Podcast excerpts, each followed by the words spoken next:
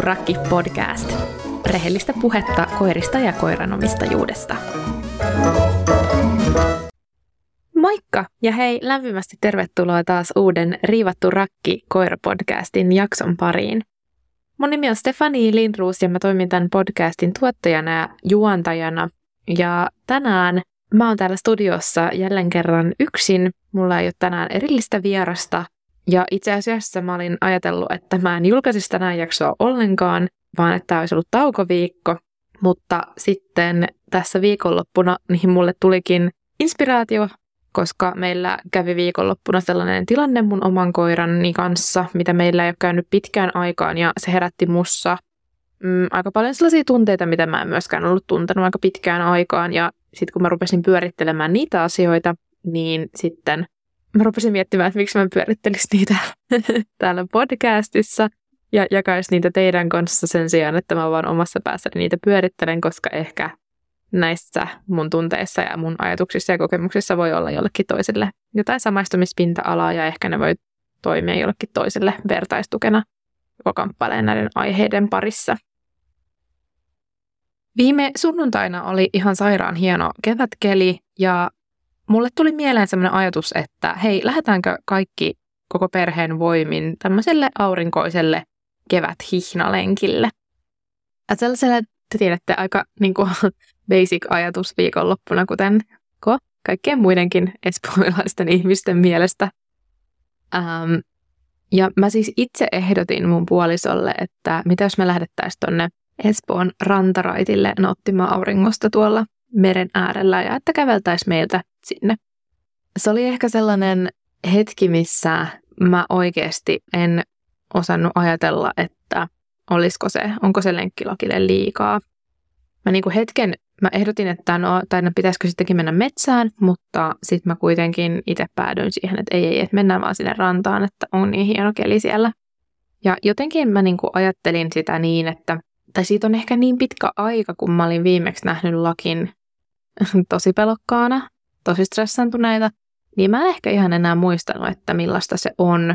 Tai myöskään sitä, että laki voisi oikeasti vielä tänä päivänäkin pelätä niin paljon. Ja se jotenkin ei vaan yksinkertaisesti tullut mun mieleen siinä hetkessä. No me lähdettiin sitten lenkille, yhteensä me tuli kävelyä semmoinen reilu viisi ja puoli kilsaa.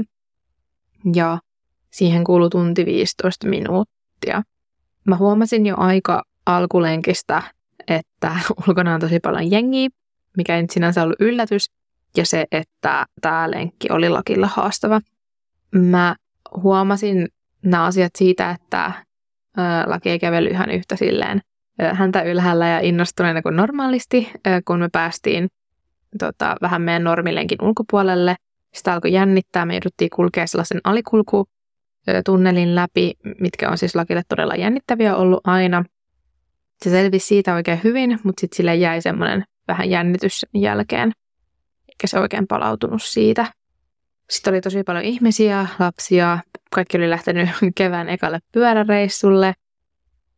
Ja mä huomasin aika nopeasti, että okei, tämä on lakille haastavampaa kuin mitä mä ajattelin suurin osa lenkistä meni silleen, että okei, mulla oli vähän sellainen fiilis, että tämä on ehkä lakille vähän liian haastavaa, mutta se silti pystyy hyvin keskittyä muhun ja esimerkiksi silti välillä haisteluun ja tällaiseen, mikä on sillä aika iso merkki siitä, että se on kuitenkin niin kuin ensi jollain tasolla vähän rento. Mutta sitten ihan loppulenkistä, niin mä itse sanoin, että okei, mennäänkö tuosta urheilupuiston läpi. Ja koska yleensä kun mä kävelen siitä, niin siellä on silleen suht rauhallista. Mutta mä en ajatellut sitä, että sunnuntaina aurinkoisena iltapäivänä, niin siellä ei todennäköisesti olekaan kauhean rauhallista ja siellä ei todellakaan ollut, vaan siellä oli aivan järkyttävä määrä urheilijoita, lapsia, koiria, ihan kaikkia pyöräilijöitä, tota, rullalautailijoita. Ja heti kun me päästiin siihen urheilupuistoon, niin mä huomasin, että okei, tämä on lakille aivan liikaa. Ja se meni aika semmoiseen sulkeutuneeseen tilaan, kuin missä se oli joskus usein ollut, mutta mitä mä en ollut siis nähnyt lakilta tosi pitkään aikaan.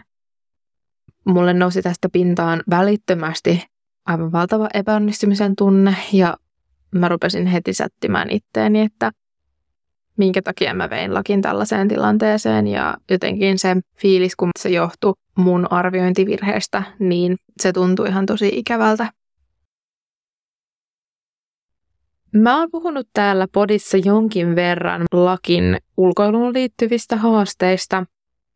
Lakihan on nyt tosiaan 10-vuotias seniori lady ja meillä on yhteistä taivalta takana yhdeksän vuotta. Laki tuli mulle ollessaan puolitoista-vuotias ja ähm, laki on ollut aina aika epävarma koira. Sitä on jännittänyt monet asiat ja paljon täällä podissa onkin puhunut noistallakin erilaisista peloista ja miten se on vaikuttanut mun, mun elämään tai no, meidän molempien elämään ja miten mä oon kamppaillut niiden kanssa.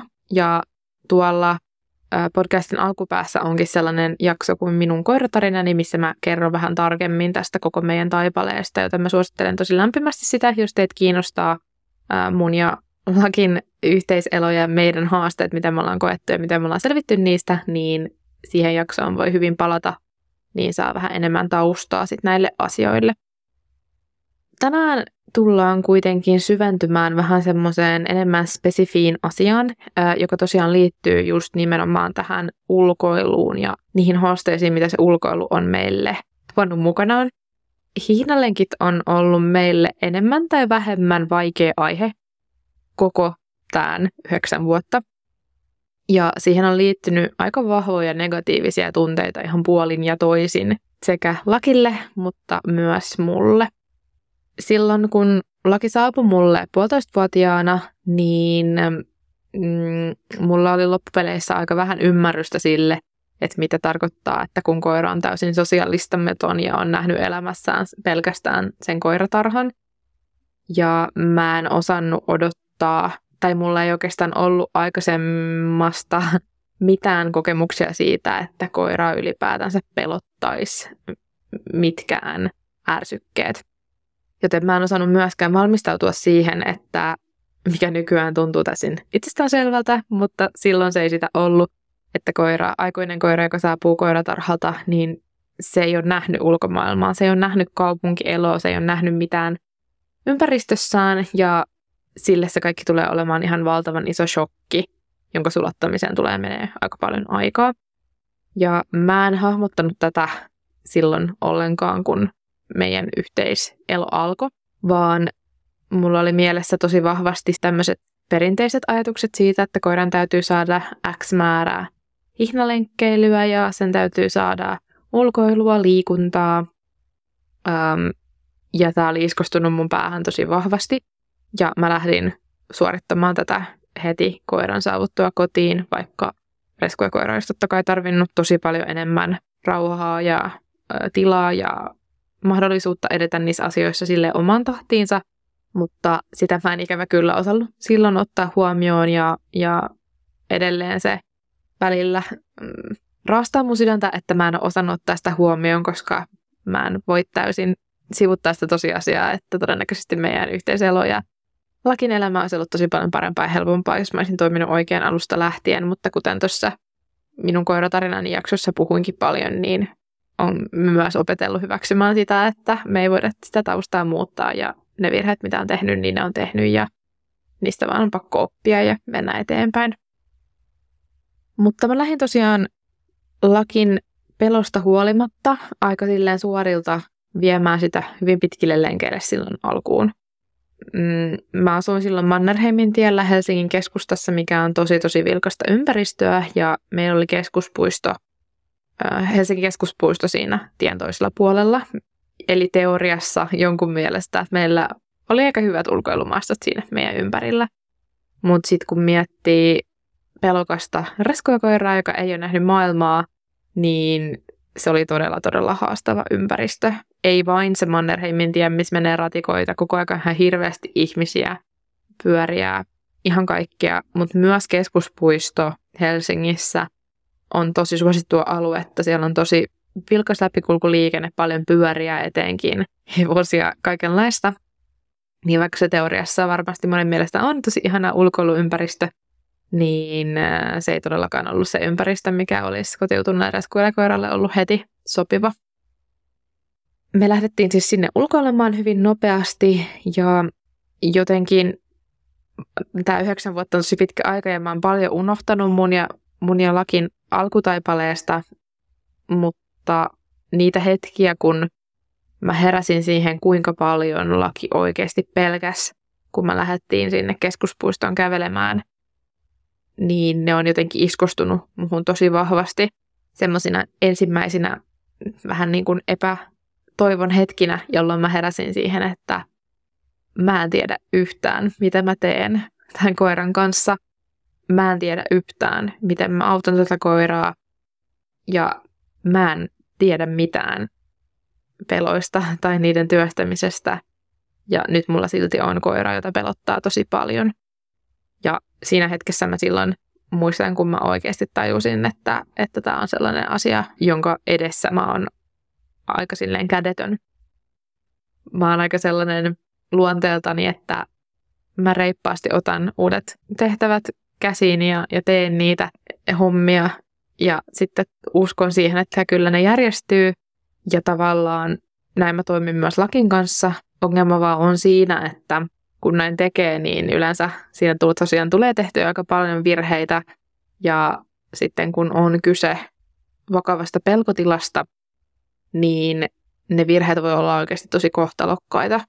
Eli kun me puhutaan koiralla siitä, että joku asia pelottaa sitä tosi paljon, no ihan samalla tavalla kuin ihmisilläkin, niin ne pelot lähtee vahvistumaan suhteellisen helposti, jos se koira pelästyy yhä uudestaan ja uudestaan ja uudestaan tosi pahasti niitä asioita.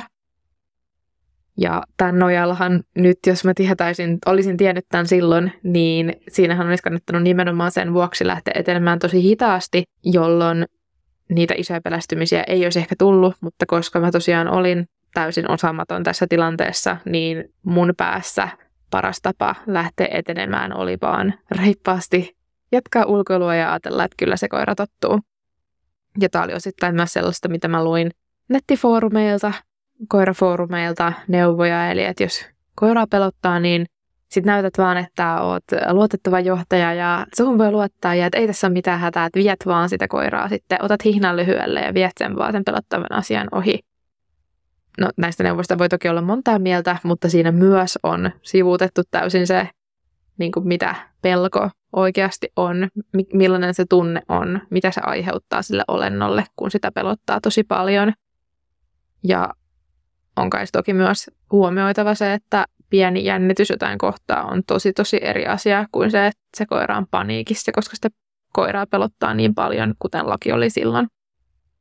Mä luulen, että osa syy myös tässä on ollut se, että mulla on ollut aika epärealistiset odotukset silloin, kun mä oon ottanut rescue-koiraa. Ja että just toi, että mitä sanoin, että mä en ole hahmottanut sitä, että mitkä ne tarpeet ja miten se tausta vaikuttaa siihen koiraan samalla tavalla kuin mä nykyään tiedän, niin koska mulla oli real, epärealistinen näkemys tästä, niin mä en osannut suhtautua niihin järkevästi, enkä osannut myöskään tehdä esimerkiksi tarpeeksi laajaa taustatutkimusta siitä aiheesta, mikä olisi voinut auttaa mua. No, kun me sitten lähdettiin näille pitkille lenkille kerta toisensa perään, vaikka lakia pelotti aivan valtavan paljon, ja mä vaan ajattelin, että no kyllä se tottuu ja, ja ei se mitään. Jollakin reaktio näihin pelkoihin on ollut silloin, kun se on oikeasti tosi, tosi, tosi peloissaan ää, ulkona, niin se reaktio on aina ollut pakeneminen. Ja siitä se on tavallaan edelleen, että jos mä tiedän, että sitä pelottaa oikeasti tosi paljon, niin se sulkeutuu. Siihen ei saa enää kontaktia. Ää, laki kommunikoi tosi vahva eleisesti sen hännällä. Se vetää aina hännän jalkojen väliin taakse. Ää, se menee vähän kyyryyn. Se pälyilee tosi paljon ympärilleen. Ää, se ei pysty keskittymään. Tämä on sen reaktio kovaan pelkotilaan ja stressiin näin jälkeenpäin, kun mä oon pohtinut, niin voi olla, että jos näitä negatiivisia kokemuksia ei olisi ollut tällä tavalla, niin se kehityskaari olisi varmaan näyttänyt tosi eri, erilaiselta ja voi olla, että laki olisi tottunut moniin asioihin tosi paljon nopeammin. Mutta koska niitä negatiivisia kokemuksia tuli tuollaisella syötöllä päivittäin useita kertoja, se pelkojen vahvistumisen kierre oli sillä valmis ja se lähti vahvistumaan todella nopeasti. Esimerkiksi polkupyörät oli sellainen, että mihin lakille ei alkuun ollut mitenkään hirveän selkeästi vahvoja tunteita. Se oli niiden kai ihan fine. Laki ei ole myöskään pelännyt esimerkiksi autoja, busseja, mitään tämmöisiä asioita. Että se on oikeastaan ollut vahvasti liittyen nimenomaan ihmisiin kadulla. Koska niitä pyöriä koko aika suhasi ihan vierestä, niin se pyöräpelkokin lähti kasvamaan tosi vahvaksi. Ja meillä meni itse asiassa polkupyöräpelko niin pahaksi ensimmäisen vuoden aikana, ähm, että vaan se, että laki näki polkupyörän jossain kaukana laukas sillä vahvan pelkoreaktion. Äh, ja tämä oli siis selkeästi semmoinen pelko, joka oli vahvistunut sen vuoksi, että se vaan oli pelästynyt ihan sairaan monta kertaa. Mutta sitten kun tavallaan luvulee noudattaneensa tällaisia jotain ohjeita, minkä pitäisi helpottaa pelkoja, ja sitten vaan ne pelot lähtee vahvistumaan, niin se tunteiden kirjo, minkä mä itse jouduin kohtaamaan siinä, niin oli jotenkin tosi paljon vahvempi kuin mitä nämä alun tunteet. Et kun me ei päästy yhtään eteenpäin, vaan tilanne meni vaan pahemmaksi, ja laki oli enemmän stressaantunut, enemmän peloissaan, niin se turhautuminen, mitä mä itse koin siinä, oli ihan sairaan vahvaa. Mä koin myös osaamattomuuden tunnetta, surua, suoranaista vihaa, epätoivoa ja sellainen, mitä, mitä tämä kombo mulle aiheutti, oli semmoinen omien tunteiden hallitsemisen vaikeus. Mun on jokseenkin vaikea puhua näistä omista reaktioistani silleen kenenkään kanssa, koska ne hävettää mua niin paljon.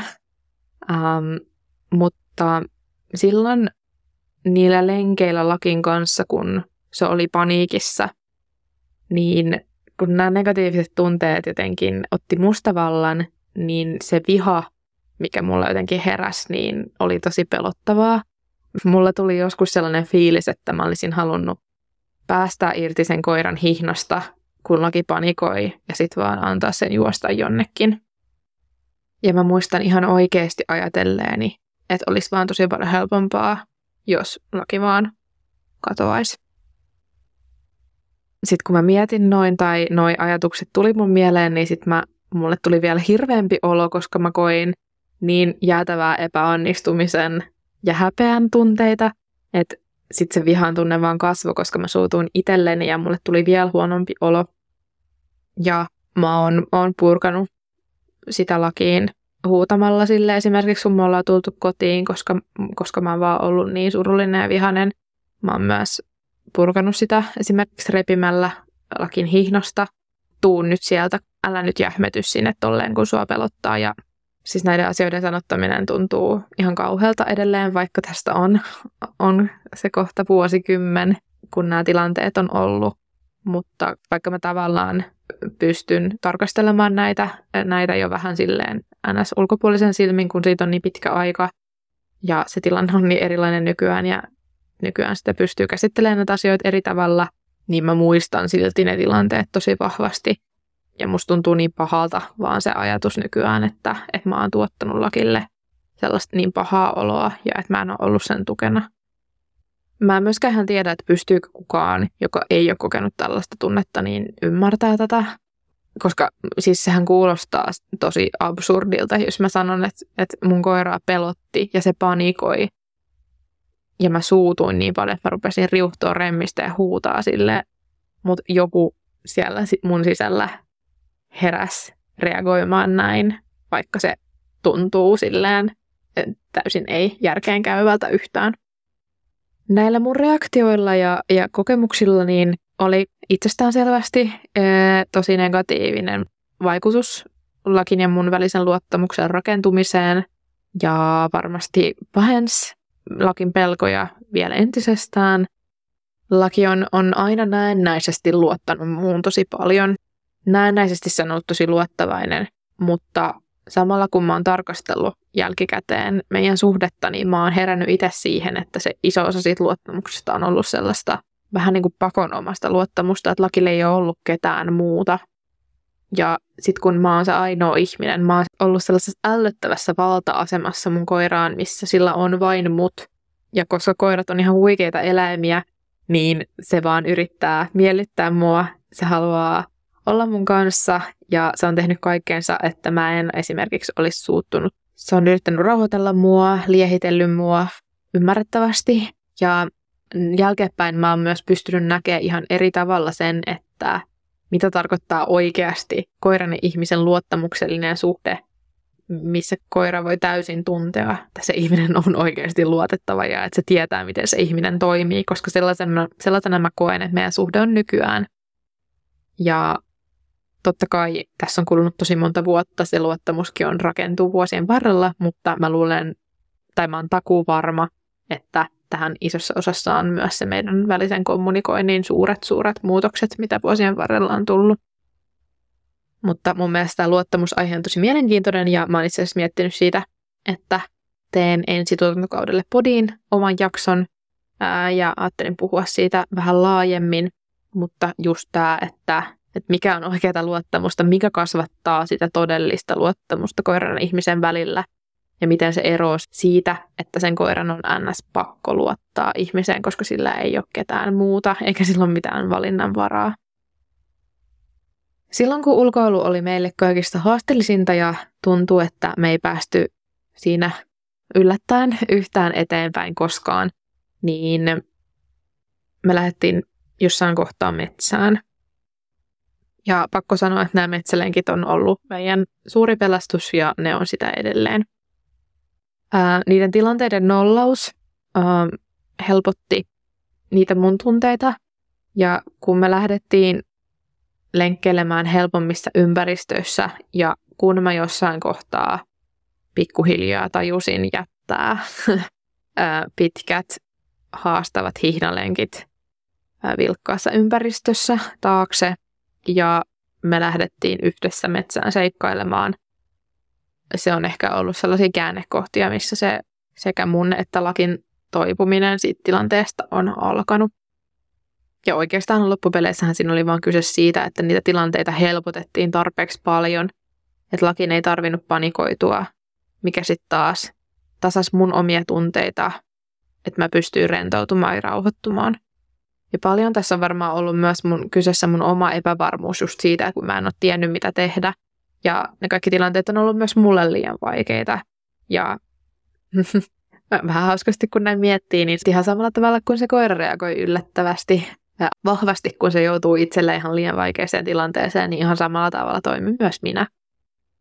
Mä en ollut valmis toimimaan oikeasti niin pelokkaan koiran kanssa sellaisessa ympäristössä, missä mä olin. Ja mä olisin tarvinnut tosi paljon apua ja mä toivon, että mä olisin hakenut sitä apua ammattilaiselta, mutta sitä mä en tehnyt ja se, sitä mä kadun tosi tosi paljon.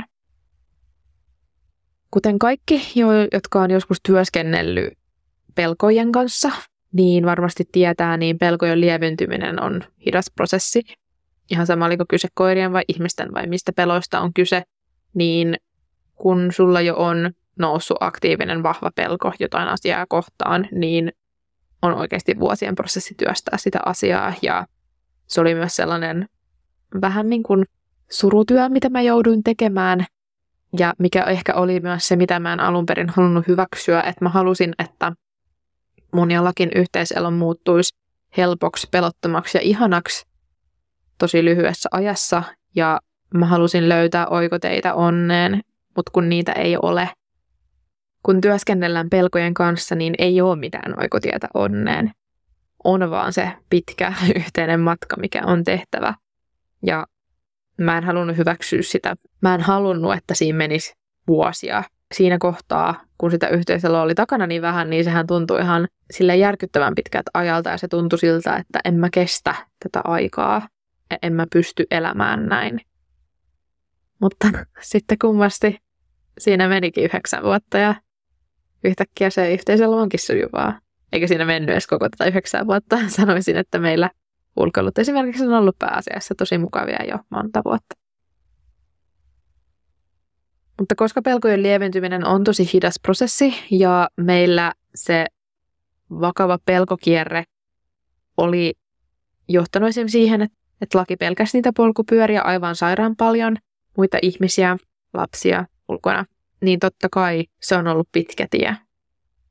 Ja meille tämä tilanteiden helpottaminen oli siinä avainasemassa, mistä se oikeasti pääsi lähtemään eteenpäin se tottuminen lopulta, että kun mä yritin minimoida niiden pelottavien tilanteiden kanssa tulevat kohtaamiset, niin siitä vihdoin se prosessi alkoi olemaan ylöspäin, joskin tosi hitaasti, kun oltiin menty niin alas. Kaikki tämä johti myös siihen, että nämä negatiiviset tunteet hiihnalenkkeilyä kohtaan jäi myös mulle. Kuten mä sanoin, niin meidän lenkkeilylogin kanssa on ollut, sanoisin, suurimmassa osassa sellaisista ympäristöistä, missä me liikutaan, niin rentoa, mukavaa usean vuoden ajan. Ja edelleenkin ollaan menty tosi paljon eteenpäin joka vuosi koko ajan. Se on semmoinen varmasti loppuelämän prosessi, mitä me yhdessä käydään. Mutta sanoisin, että laki on, on kaikilla meidän normilenkeillä täysin rentoja nykyään myös yllättävänkin haastavissa ympäristöissä. Tosi rentoja. Meillä on hyvä kontakti. Ähm, uusimpina juttuina niin äh, laki ei enää pelkä polkupyöriä yhtään. Mä voin sanoa, että me ollaan oikeasti päästy täysin polkupyöräpelon yli, mikä tuntuu ihan huikean hienolta tämän taustan jälkeen. Ja sellaisia aivan upeita hetkiä, mitä meillä nykyään tulee lenkillä, on esimerkiksi se, kun laki voi vaikka haistella jotain pissaa siinä, ja sitten vaikka joku vieras ihminen kävelee ohi, eikä se edes katso sitä ihmistä. Ja siis tämä on sellainen hetki, joka sille mä en olisi koskaan voinut kuvitellakaan, että näin voisi joskus käydä. Mä just, just voinut kuvitella, että laki voisi edes ottaa kontaktiin niissä tilanteissa tai mitään, mutta nyt se pystyy täysin ignoraamaan sen, ja se on se niin kuin ultimaattinen palkinto siitä kaikesta työstä, kun mä näen ne tilanteet, missä joku vieras ihminen voi, voi vaikka ohittaa meidät, tulla vastaan ja laki ei välitä yhtään. Ja siis vaikka kun tulee joku vaikeampi tilanne, vaikka lapsi, juokseva lapsi tai muu tällainen, mikä on, on pelottanut aina laki tosi paljon, niin niissäkin, että se kykenee vaikka itse ottamaan muun kontaktia ää, ja tulemaan vierelle hakemaan namia sille iloisesti, niin nämä on niin, kuin niin niin huikeita onnistumisen tunteita, että mä en, mä en oikeasti pysty kuvailemaan näitä. Ja koska niin monelle koiranomistajalle nämä kuulostaa varmaan sellaiselta niin ultimaattiselta basic setiltä, että varmasti tosi vaikea kuvitella sitä, että kuka iloitsee siitä, että niiden koira haistelee jotain pissaa, kun ihminen kävelee ohi, mutta meille se on, se on aivan huikea fiilis ja joka kerta edelleen, kun tällaisia tilanteita tulee, no nykyään lähes joka päivä, niin mä voin oikeasti sanoa, että mä oon onnellinen ihan joka kerta. Vaikka mä taisin olla ihan peruspissalenkillä, niin mä koen onnellisuuden, onnistumisen ja ilon tunteita joka kerta, kun näin tapahtuu. Mutta vaikka mä koen näitä positiivisia ja kivoja tunteita nykyään yhä useammin, niin mä voin kertoa, että nämä vuodet, jonka aikana me kamppailtiin ulkoilun kanssa, niin ne on jättänyt muuhun tosi, tosi syvän jäljen. Ja edelleen mä saatan kokea ahdistusta siitä, että mun pitää lähteä lakin kanssa hihnalenkille vähän esimerkiksi vilkkaampiin kellonaikoihin ää, tai edes, edes meidän kotiympäristöön, missä laki on oikeasti tosi rento suurimman osan ajasta lähes aina. Mulle esimerkiksi jäi myös tosi vahvasti se, kun me lenkkeiltiin tosi usein myöhään illalla esimerkiksi ja aamulla aikaisin, niin laki oli tosi rentona ja niillä lenkeillä mulla tuli itsekin sellainen rento olo. Mä saatan edelleenkin ää, lähteä vaikka tosi myöhään lenkille vaan sen takia, että, että se ei ahdista mua ja silloin mulla on parempi olla, vaikka lakille ei ole enää ihan hirveästi yleensä väliä. Tästä stressin ja pelottavien tilanteiden välttelemisestä tuli tosi semmoinen normaali osa meidän arkea ja siirryttiin tosiaan sinne metsälenkeille ja kun mä huomasin, että se auttoi, lakin stressilasku, meidän suhde parani, niin siihen ehkä tavallaan jäi sellainen, just sellainen stressin välttely. Ja se oli siinä kohtaa tosi hyvä asia, mutta taisin puhuakin siellä ää, tämän podin stressijaksossa ekalla tuotantokaudella siitä, että mulla oli jäänyt vähän sellainen pelko siitä stressistä ja siitä, että lakille tulisi taas jotain ikäviä kokemuksia tai muuta, kun sitten taas meidän nykytilanne on monella tapaa ihan todella erilainen kuin mitä se tilanne oli silloin. Kuten mä sanoin, niin nykyään laki on arjessa lenkeillä tosi rento, meillä menee tosi hyvin.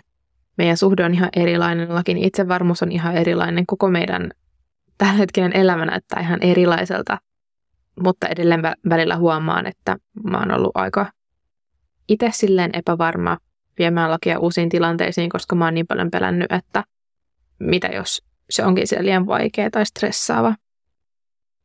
Mä oon kuitenkin haastanut tsemppaamaan itteeni näissä asioissa ja nyt ehkä kuluneen vuoden ajan, niin ää, laki on näyttänyt mulle tosi monta kertaa, että se on ihan erilainen koira nykyään ja me selvitään näistä tilanteista kyllä ihan eri tavalla nykyään ja että mun ei tarvi pelkää niin paljon niitä mahdollisesti lakille stressaavia tilanteita ja ehkä myös muistuttanut mua siitä, että kyllä mä yleensä tiedän, mitkä tilanteet on lakille ns. tarpeeksi helppoja ja mitkä on liian vaikeita. Ja se on ollut tosi palkitsevaa saada niitä kokemuksia myös itse ja nähnyt, että laki selviää ja että laki oikeasti nauttii monista tilanteista, jotka oli sille ihan liian haastavia aikaisemmin. Mutta siltikin tästä huolimatta, niin joskus mä silti saan muistutuksen siitä, että, että jotkut tilanteet on lakille liikaa. Tämä viime sunnuntainen lenkkitilanne oli hyvä esimerkki just tällaisesta tilanteesta. Mutta koska me ollaan päästy monessa asiassa tosi paljon eteenpäin, niin laki ei todellakaan mennyt sellaiseen paniikkitilaan. Mä pystyin tosi hyvin tsemppaamaan sitä herkuilla ja saamaan sen ilospurttailemaan ja leikkimään mun kanssa, kun mä keskityin siihen, että ylläpitää semmoista positiivista fiilistä ja että se pystyy ottaa hyvin kontaktia muhun ja, ja näin. Eli periaatteessa se söi innolla herkkuja. Sinänsä tavallaan tässä ei menty sellaisen ultimaattisen sietokynnyksen yli muuten kuin ihan siinä tosiaan lenkin loppuvaiheessa, missä se urheilupoisto oli lakille selkeästi aivan liikaa. Ja siis periaatteessa se suhtautui kaikkiin ärsykkeisiin munkin mittapuun mukaan todella rohkeasti ja se itse lenkkeily sujuu tosi hyvin. Esillä ei ollut esimerkiksi sellaista paniikkivetämistä tai muuta, mikä oli tosi tyypillistä silloin nuorempana.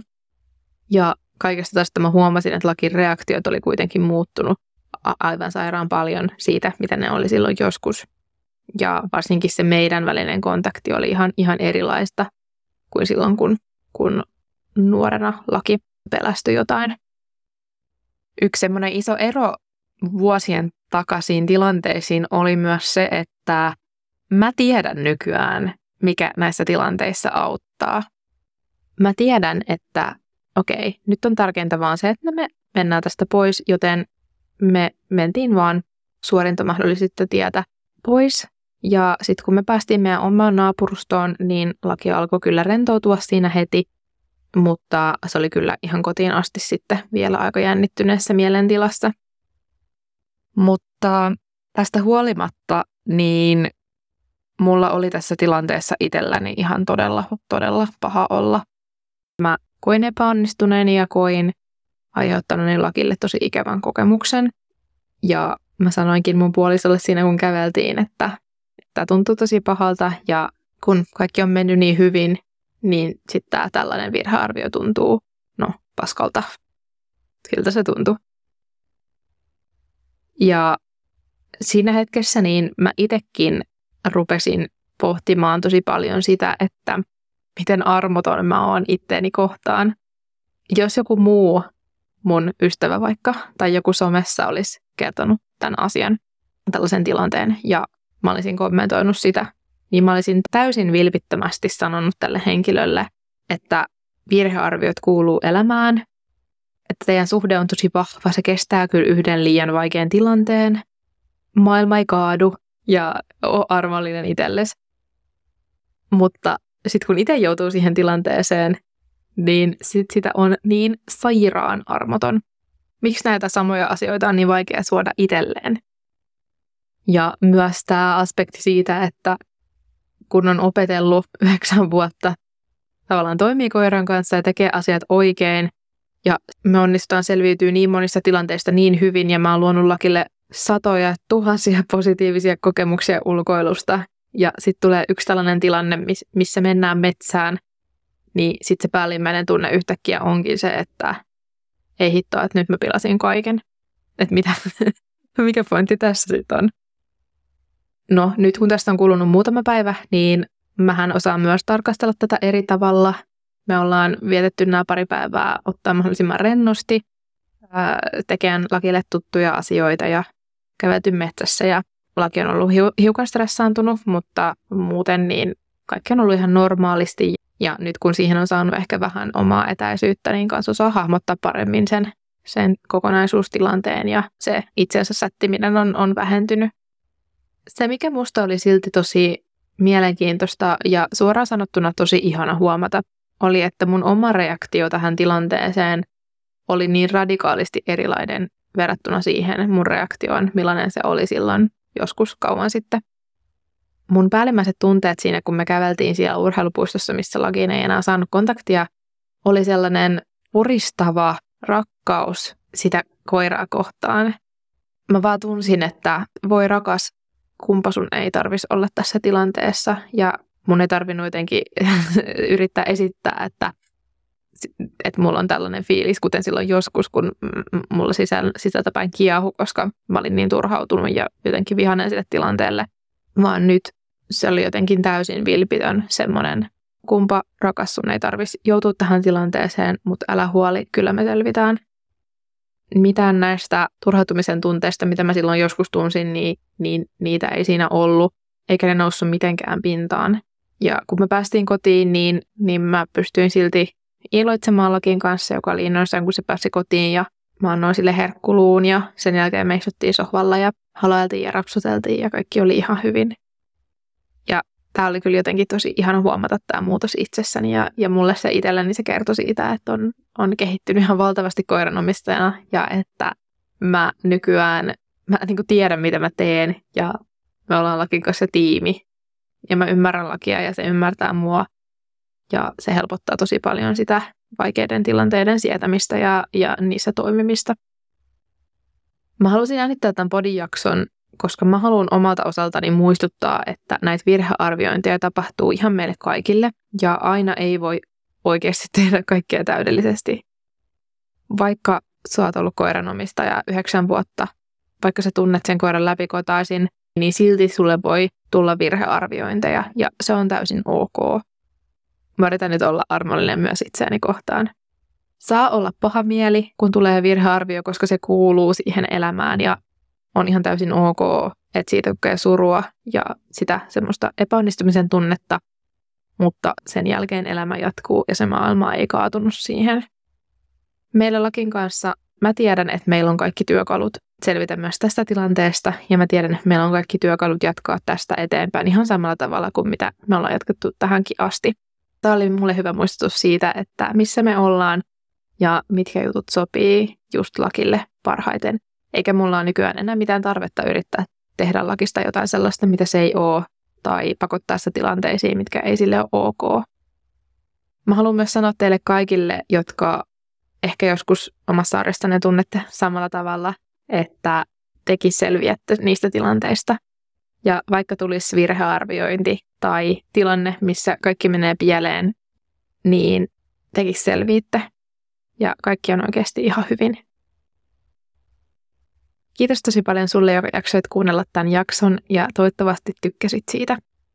Ensi viikolla palataan sitten taas ihan uuden aiheen parissa ja silloin täällä studiossa mun kanssa on taas tuore vieras kertomassa omista kokemuksistaan ihan uudesta aiheesta.